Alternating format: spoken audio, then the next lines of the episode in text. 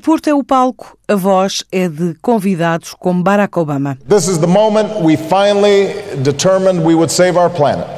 And we salute the people of Paris for insisting this crucial conference go on. Palavras do ex-presidente dos Estados Unidos após o Acordo de Paris. Is the fact that our nations share a sense of urgency about this challenge and a growing realization that it is within our power to do something about it. A necessidade de reforço da luta contra as alterações climáticas tem sido uma das bandeiras de Obama, um dos principais convidados da Cimeira da Manhã na Invicta.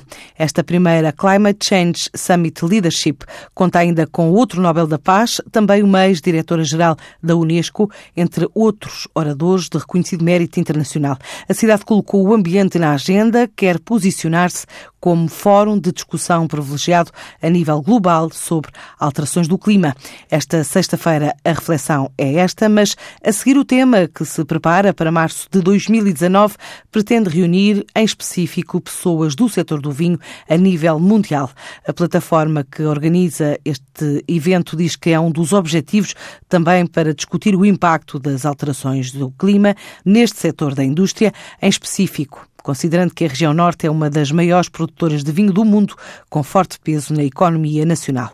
Para já, nesta Climate Summit, está prevista a assinatura do chamado Porto Protocol, o compromisso de futuro para a comunidade empresarial na luta contra as alterações climáticas. Os subscritores do documento vão estabelecer compromissos, garantindo a partir daí troca de ideias e partilha de experiências. Mais do que um protocolo, pretende funcionar como um convite à ação e uma espécie de base de dados para soluções ambientais menos onerosas para o planeta. O evento está à espera de lotação esgotada num espaço que tem capacidade para cerca de 3 mil convidados. Barack Obama deverá abordar então a importância de mitigar o problema das alterações climáticas, respondendo a cerca de 25 perguntas colocadas por Juan Ferde, o presidente da Advanced Leadership Foundation.